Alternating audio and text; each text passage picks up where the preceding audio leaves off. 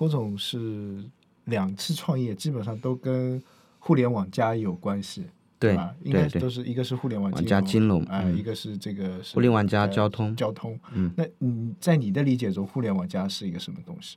呃，我觉得互联网加就是一个在不改变原有的用户需求嗯的基础上，用互联网的手段嗯啊、提升我们用户的体验嗯啊、这么一个模模式，这么一个逻辑嗯。啊、我觉得互联网加它不应该脱离实体行业，嗯。脱离传统行业。嗯。啊它的传统行业它是一个基础，对。啊，它就是我们所谓的这个呃煮饭的时候，嗯。你是没有米，你的锅嗯。再怎么好，对。你也煮不出很好吃的饭，因为米都没有，你怎么怎么组好呢？就是你不管你的武器多么先进，没有子弹就打不对对。对对对 对对啊，啊，我我认为就是互联网的，它只是一个手段，嗯，但是我觉得现在互联网加有很多，但呃，嗯主要的形式我感觉还是在就是互联网企业去改变传统行业。那嗯，我我去倒逼它，哎，对，去倒逼它。但是我个人感觉应该是传统企业走互联网加会更容易一点。对，呃，我的观点也是一样的，就是呃，以互联网的企业去引导我们的传统行业，嗯这个是一个本末倒置嗯。啊，它只不过在前期会对呃传统行业会产会形成一个倒逼的机制，嗯但是它的本还是传统行业嗯啊，我们不能说以末嗯。来引导、来指导、来牵引我们的本往前发展。嗯我觉得这个是逻辑上是不对的。嗯我们应该以传统行业嗯为基础，在这个基础之上进行一些创新，嗯比如说加入互联网的基因嗯啊，加入互联网的手段嗯啊，进提高它的效率嗯啊，提高它的服务质量嗯啊，这个才是这个呃正常的一个逻辑啊，我是这样认为的。因为我呃前段时间看过一篇文章，就是关于那个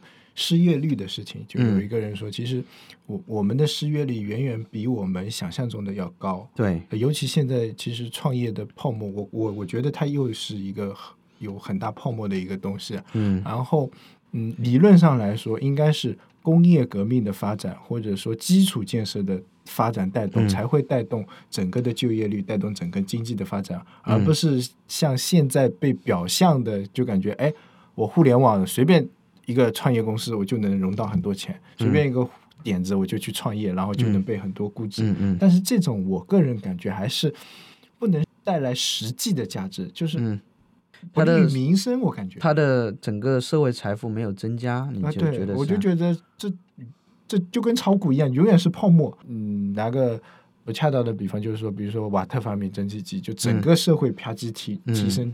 提高了生产率哎对啊，但是我互联网加，我其实没有提高生产率，我我有可能反而造就了很多失业率，嗯嗯嗯，所以我个人还是觉得，就是传统互联传统企业如果去互联网，然后把它给，就是把传统企业做得更好的话，整个社会才会往上进步。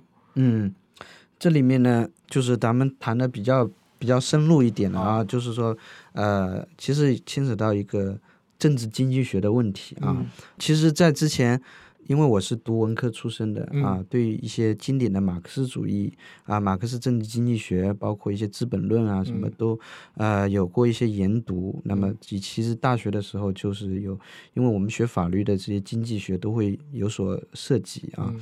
那么我所理解的这里面呢，呃，经济的发展啊，嗯。它有两个方面，嗯。一个是实实在在的东西生产出来、啊，这个就是社会整体的财富的增加。嗯。那么这个财富呢，它是实实在在的东西，而、嗯并不是一张纸币，嗯，对，对吧？因为你一张纸币，你并不能干任何事情，它又不能吃，又不能穿，你只能说把拿个打火机把它点着，嗯。对吧？点着它还有发挥一点热量。嗯。啊，实际上它是它并不是一个财富的一个一个食食物的载体嗯啊，它并不是一个苹果能吃，嗯对吧？满足人们饥饿的需求嗯啊。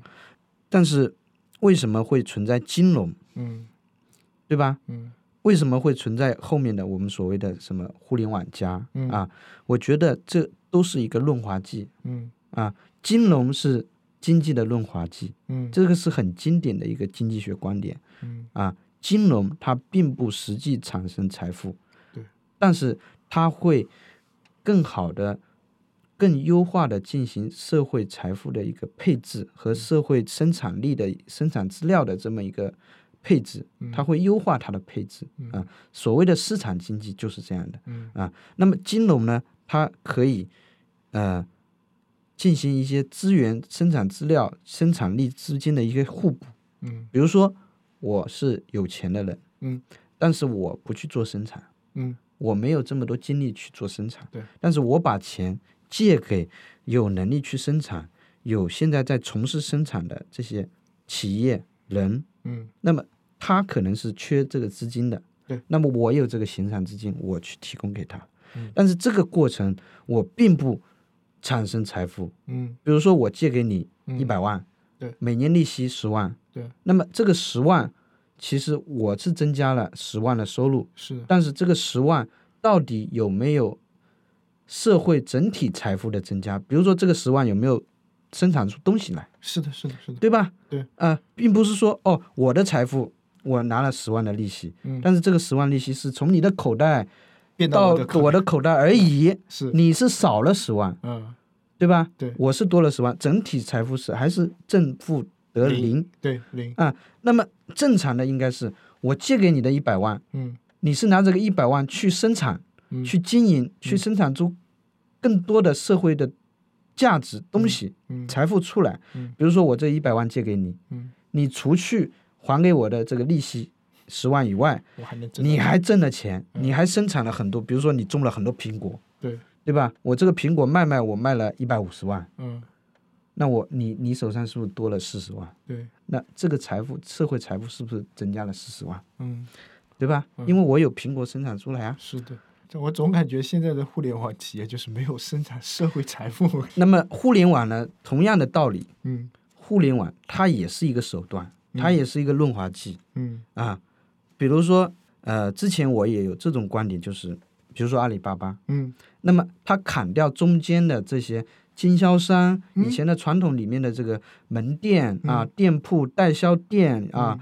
什么总经销、一级经销、二级代理啊，嗯。以前都是有这个一个销售的渠道网络在里面的对啊，那么大家层层分配利润，嗯。啊，实际上它是一个社会财富再分配的一个过程。嗯。啊。我一件东西生产出来之后，除去成本，嗯。我的利润是怎么样分配的？对。啊，比如说我有广告，有销售渠道，是的。有销售人员嗯。啊，有代理啊，代理可能分一级代理、二级代理、几级代理，那么代理的这个呃佣金是不一样的，对对吧？那么现在互联网化之后呢，它除去了中间的这些环节嗯。啊，嗯。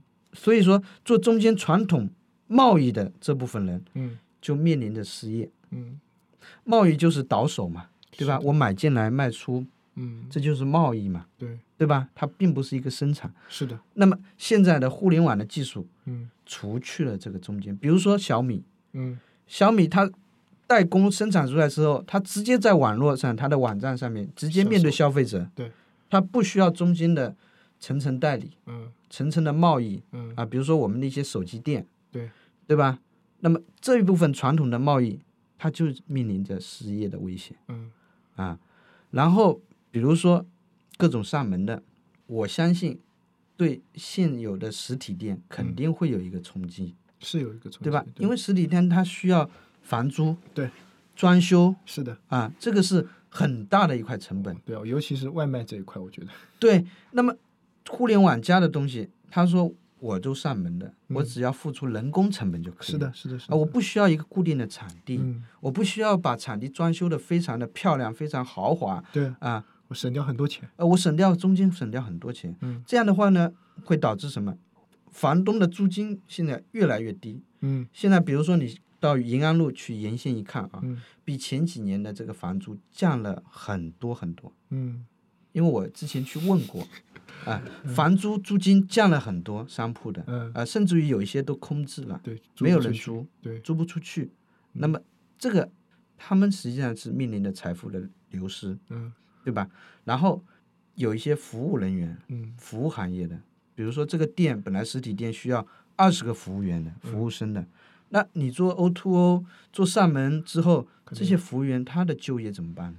他原先的就业到哪里去了呢？对，所以这里面就存在着这么一个很矛盾的东西。是的，但是我相信做互联网的，嗯比如说我们的老马马云，嗯对吧？他肯定会说出一套非常能够说服大众的这么一种理论出来，就是说互联网加并没有在传统在一边，它可能会导致一些传统行业的失业，对，但是另外一边他会说，我又从另外的角度增加了就业，就服务员全部送快递去了，对，他又会增加了就业。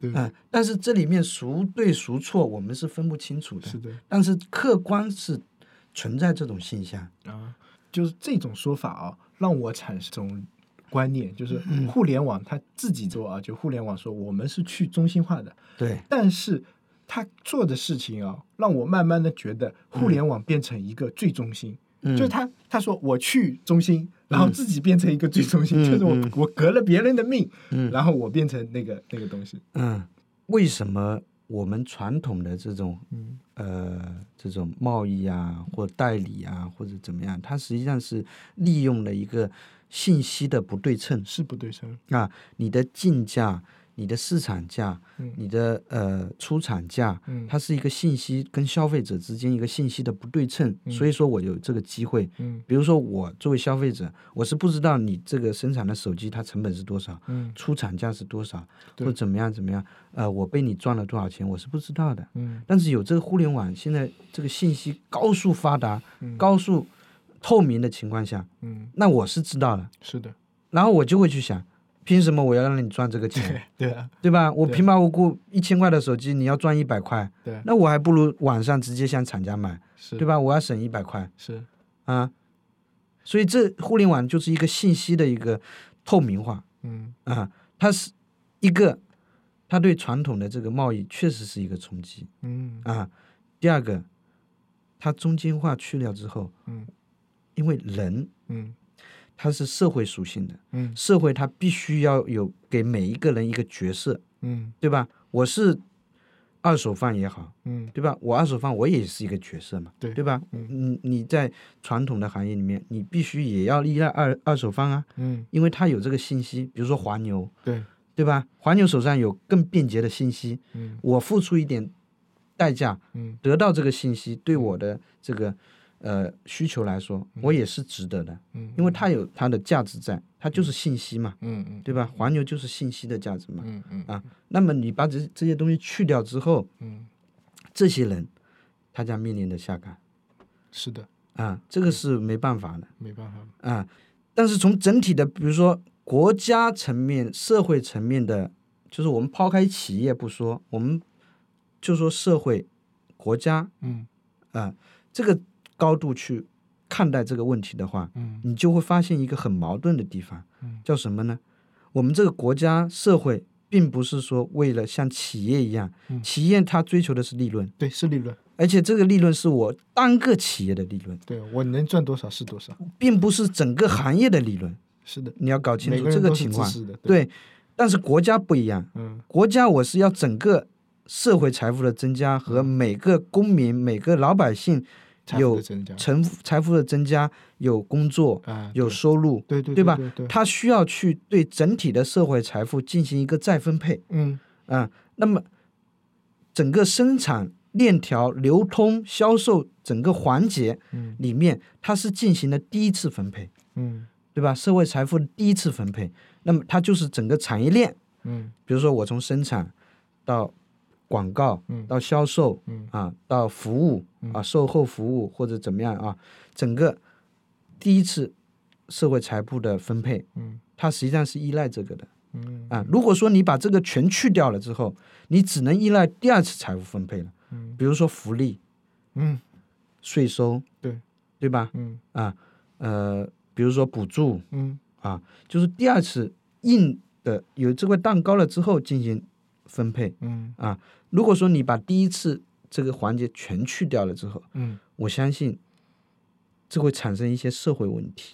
我也这么觉得，啊，会产生一些社会问题。你把中间的链条全去了，你就生产，嗯，然后销售。销售给，其实它销售的环节它也去掉了，对。它实际上是就是一个生产就直接到消费者手上，，对生产完之后直接就到消费者手上了，对。它中间实际上是没有一个销售的一个代理的过程呢，它没有一个财富的分配。对，现在你刚才举的例子，小米手机，这各各种手机都是这样的。我先弄个预定，我有一一百万人预定，我就生产一百万台；对有两百万人预定，我就生产两百万啊，台。中间以前传统的这些链条生产链条里面的财富分再分配没有了对啊，啊，这里面会产生一个很矛盾的东西，就是社会问题是，啊。所以我觉得现在的互联网加是不是被鼓吹的太大了？呃，我觉得我自己的判断是这样的，BAT 非常恐怖啊。嗯那么在国外来说，谷谷歌、Facebook 对吧？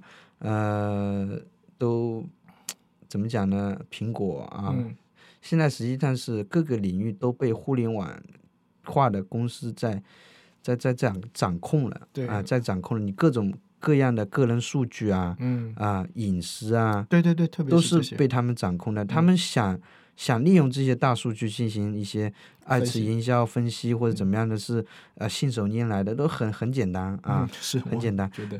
这是一个没有隐私的时代了，对吧？以隐私换换换服务嘛，对。啊，呃，所以我的判断是这样的：这个互联网加再这样继续发展下去啊，嗯。它会形成新的寡头，嗯。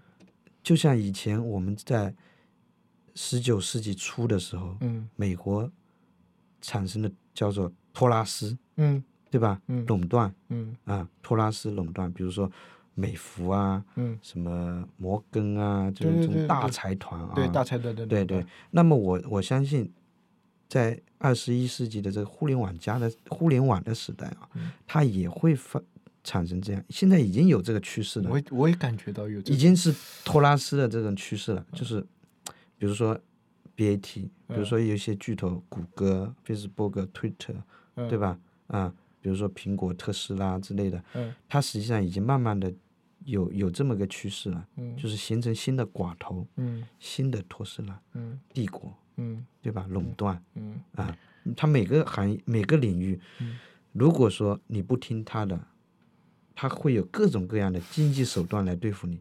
它虽然不是一种行政的命令式的，它它可以用，掌握经济命脉才是掌握。它是合法的。对，你你要你要知道它是合法的。嗯就说我我企业，比如说我支付宝，我你这个我不接支付宝支付，你怎么办？因为现在大家都用支付宝钱包，嗯他说我这个接口不给你嗯，啊，那你实际上是很被动的。是是，你去接一些很冷门的支付手段，对你就会丢失你的客户，对我做不起来。对，做不起来。就像之前，呃，因为我之前是知道我我们自己去苏宁苏宁易购还没有跟阿里战略投资的时候，嗯，它是不能用支付宝的。是的，是的，京东到现在为止还不能用支付宝，对。他对吧他用他他投靠了腾讯系嘛？对。那么之前他没有投靠腾讯系之前，啊，他只能网银，他只能网银，对，那多不方便啊！是很不方便。那时候对吧去京东确实呃，很不方方便。那我我相信，我不知道这里面有没有这种委曲求全的成分在里面啊。嗯所以我在担心，就是会不会在未来的几年就会产生这个特斯拉？对啊，就是所以，我也会有这种观点，就是互联网变成一个自己的一个中心。对，你你要跟我玩好，那你就遵循我的你规则。就要接入这个平台。哎，对，你就跟我按照我的规则走，对要么你不要跟我玩。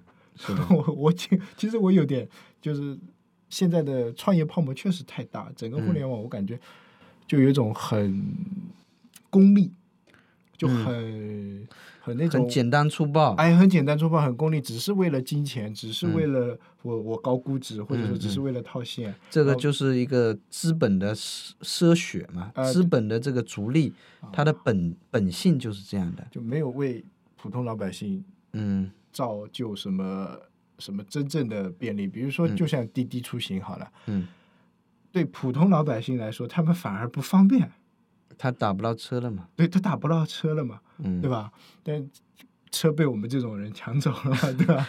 对，就反而是有一种不是太方便，这可能话题有点大啊。嗯呃对对对。那我们还最后还是说回那个嗯 U bus 好了。嗯那呃，U bus 现在的盈利模式是什么？嗯，我们现在还不去追求盈利，嗯啊呃，实际上从车票嗯上面是有一部分现金流在里面，嗯但是呢，呃，这部分现金流呢，并不能并不能 cover 掉我们这个车辆运营的成本。对我、啊我就从旁观者来看啊，对我就觉得这个完全是收入跟支出不不平等的一个东对西。对，我们的车票呃很便宜只能在只能占到我们运营的百分之五十的成本，能够从车票上面回来就已经相当不错了。啊。啊，但是呢，这里面呃，我们的未来的盈利点嗯。呃会非常的故事会非常多嗯。啊，可想象的空间也非常大嗯。啊，因为有人在这里，嗯，有人流，是的，啊、人流即眼球，对吧？眼球即经济嗯啊，嗯。那么这里面呢可以做一些增值服务，嗯。啊，包括我们呃四 G 的免费 WiFi 嗯啊，那么 WiFi 连接 WiFi 的时候，可能会让乘客看到那么多，一两秒的广告啊。嗯那比如说车身，车身嗯实际上是一个很好的户外媒体、嗯啊，移动的城市的户外媒体。嗯那么我们这个 U 八呢，本身就是比较有话题性的、嗯啊，比较吸引眼球的。那么嗯实际上它的广告价值也是呃比普通的公交要大啊。嗯。然后他面对的乘客，他的经济能力、消费能力，嗯。呃，也是呃比普通的坐公交车的要高嗯。啊。呃，再呢就是车内嗯。啊，车内，再呢有我们的 APP 端，嗯。那么 APP 端呢可能会跟一些品牌进行一些资源兑换嗯。啊，比如说我会揭露一些本地生活的接口啊，嗯。比如说会揭露一些电商的接口啊，呃，后期呢可能还会有一个很好玩的东西叫社交，嗯。啊，巴士里面实体场景的一个实体的社交，实景的社交。嗯。那么它的社交理念呢，就是比我们的这种微信、微博啊什么就看不到人的这种情况要更真实一点。要真实，要体验会比较传统嗯啊。比如说你说隔壁隔壁说有一个美女，嗯呃，坐在我旁边的，但是我不好意思去搭讪，嗯但是我在我们的 A P P 它所乘坐的那辆车的后台，对，它是看得到的。为什么呢？我们是对号入座的，我知道。对吧？他可以看到哦，这位美女她是坐在几号座位的，嗯，我可以点击那个座位，她的这个头像或者什么样的，我可以跟她进行互动。互动啊，比如说打个招呼啊，啊，人家理你的话，那你可以进一步的，比如说，哎，大家认识一下或怎么样的啊，因为这里面会有一个很有趣的东西，就是说，至少可能我们住的地方会比较近，比较一致，或者说上班的地点会比较一致。嗯，啊中午一起吃个饭之类的。对，就就就其实这很很好的一个场景嗯啊，我觉得比纯线上的要呃安全，要更加真实啊。但是从我个人啊专业角度来讲，如作作为一个产品经理来说的话，嗯呃，我感觉这些点不够痛，就嗯。这些点还是这些点呢是一个我们所说的奔向小康时候的一个需需求啊。那么解决温饱呢，就是一个功能，就是我要出行，嗯。我要从上班，我要我要去坐公交，嗯对。吧？我要从 A 点到 B 点嗯嗯。啊，我我需要去产品需要去解决这个痛点，我不需我我我不要再拥挤了，嗯嗯嗯，我要一人一座，我要有座位啊，我要有免费的 WiFi，是的。比如说甚至于说我要有一瓶矿泉水，是的，或者早餐的时候说我在位置上就我有一份早餐在给你了，对对。一瓶牛奶给你了，对我可以就买票的同时把早餐买好，对，甚至于但是甚至于送早餐，但是我感觉如果早餐这个介入的话，就是体验会变差。如果有人在车里吃早餐，这是一件很讨厌的事情。呃，这个我们考虑过，我们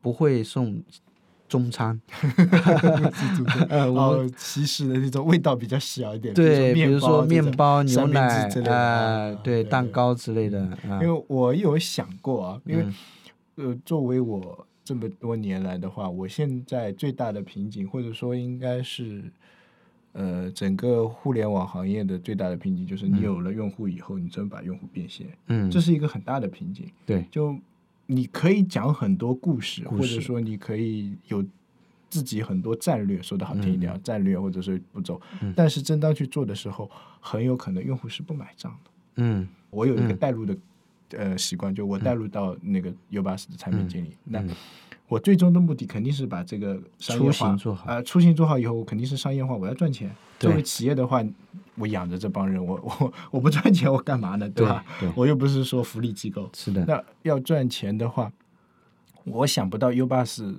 最后怎么赚钱。就嗯通过您刚才跟我说的，其实我还是很担忧这个赚钱。嗯那我自己带入了以后，我讲我我最简单的，我可能就是做广告，嗯对吧、广告的话，相对来说，第一阶段能解决我的燃眉之急。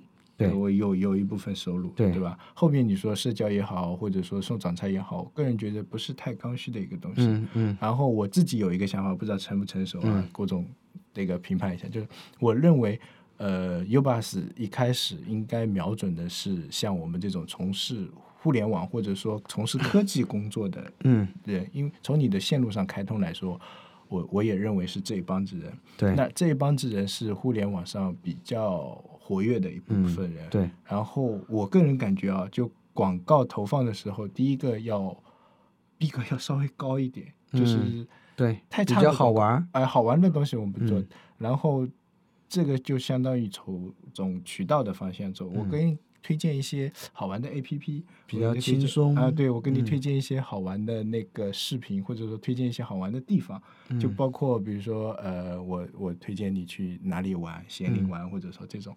还有一个，我觉得这个广告就是可以往招聘方向走一走。嗯因为互联网的人才流动性很大，就哪间公司说我刚好要，就像 U 巴是，你给自己做广告，我们要产品经理，我们要运营，对，对，然后或者说那个，然后对我来说，我也有这个需求啊，没事情看看，就是市场价格也可以。嗯，嗯我不知道郭总觉得这个，这个也是我们在后期会切入的。嗯啊，其实我们的运营，呃，会需要很脑洞大开的人。我也这么觉得。啊，所以我并不反对说九五后来加入我们做产品经理或者说运营，嗯啊，我们都非常欢迎，因为他们的这个思想的活络程度，我们已经跟不上了。对，啊，所以我就很希望能够跟这些年轻人一起嗯。啊共事啊，来向他们学习啊，对。对。因为这个确实需要脑洞大开，是的，啊。那如果各位有兴趣的话，在杭州的小伙伴可以联系我们，然后我们可以跟你，如果对郭总的公司对对 U 巴斯这个感兴趣的话，可以联系我们，我们可以帮你推荐给郭总。对哎对，非常欢迎好，好，今天节目就到这里，谢谢郭总，啊，谢谢听众，哎，谢谢。谢谢。